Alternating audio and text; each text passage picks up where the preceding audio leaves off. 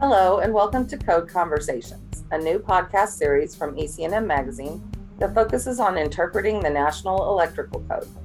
I'm Ellen Parson, editor in chief of EC&M, and I'm sitting down today with NEC expert Russ LeBlanc to discuss difficult to decipher concepts surrounding the 2020 NEC in 15 minutes or less.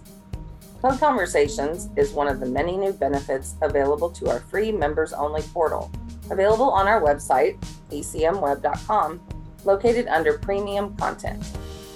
Most of you probably already know Russ. He's a master electrician, electrical instructor, trainer, certified electrical inspector, and longtime contributor and code consultant to EC&M Magazine bringing you some of our most popular pieces of content you'll recognize, such as What's Wrong Here, Moving Violations videos, and illustrated code catastrophes.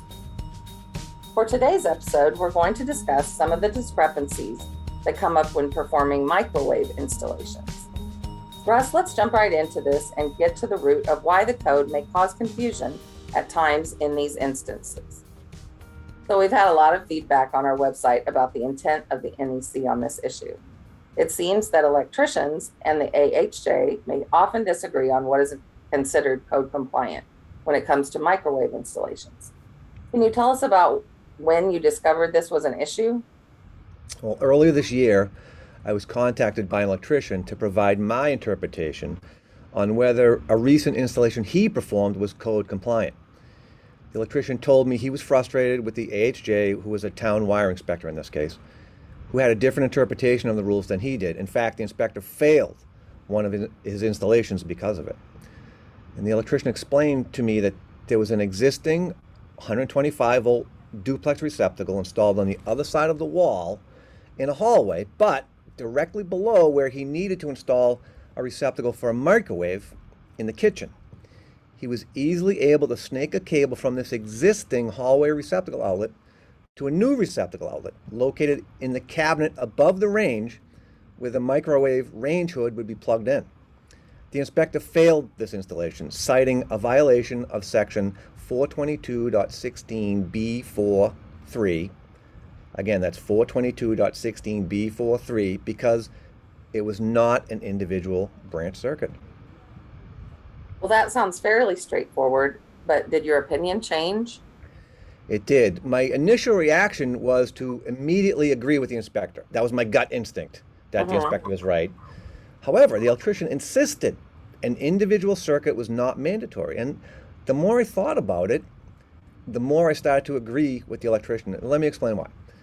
Section 90.5a tells us that mandatory rules use the terms shall or shall not.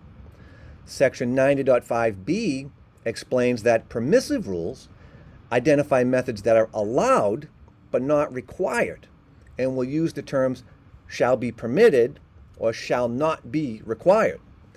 A closer review of the wording in section 422.16b4 reveals that this is not a mandatory rule, but rather a permissive rule.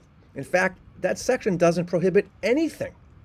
It gives permission to use flexible cords under five conditions. But at that same time, it doesn't necessarily restrict their use to only those five conditions.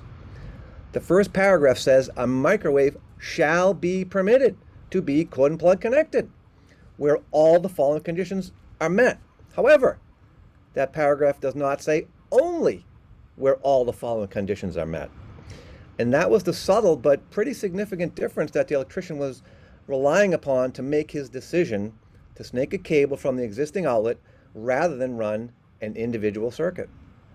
Wow, that's really interesting and exactly why we're having these important code conversations. I can definitely see how this causes confusion. So, what's your advice for our listeners who are tackling this type of work? The intent of all the rules in section 422.16b may in fact be to restrict cord and plug connections for appliances to only those specified conditions. But the literal wording doesn't quite get there.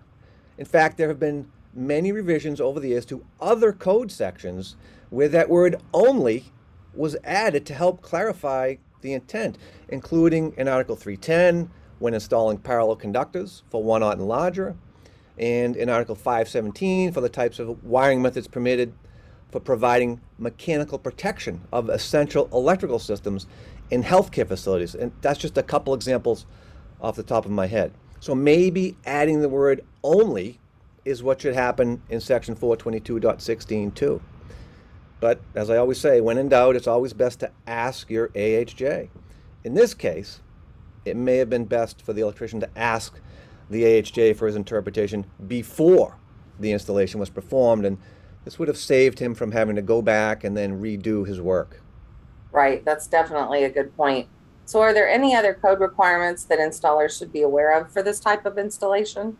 Yeah, definitely. There are many other code concerns with this particular type of installation, including uh, Section 406.12, uh, tamper resistant receptacles, Section 210.12d, AFCI protection requirements for branch circuit extensions, the 50% limit imposed by Section 210.23a2 for the microwave load, and possibly even 210.8a7 GFCI protection requirements if that micro, microwave receptacle is within six feet of that kitchen sink. But thankfully, none of those was cited as a violation in this uh, electrician's installation.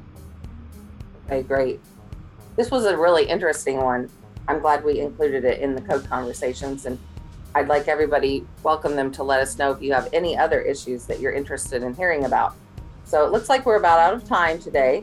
I want to thank Russ for sharing his unique insights from the field and industry knowledge with us today. In closing, I'd also like to thank Associate Editor Ellie Coggins for editing and putting these podcasts together, making this valuable information available to all of you this podcast is produced by EC&M Magazine, part of the portfolio of Endeavor Business Media Publications. So that's it for today's Code Conversation.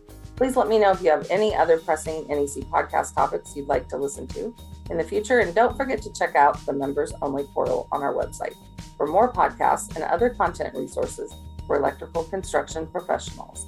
Thank you and have a great day.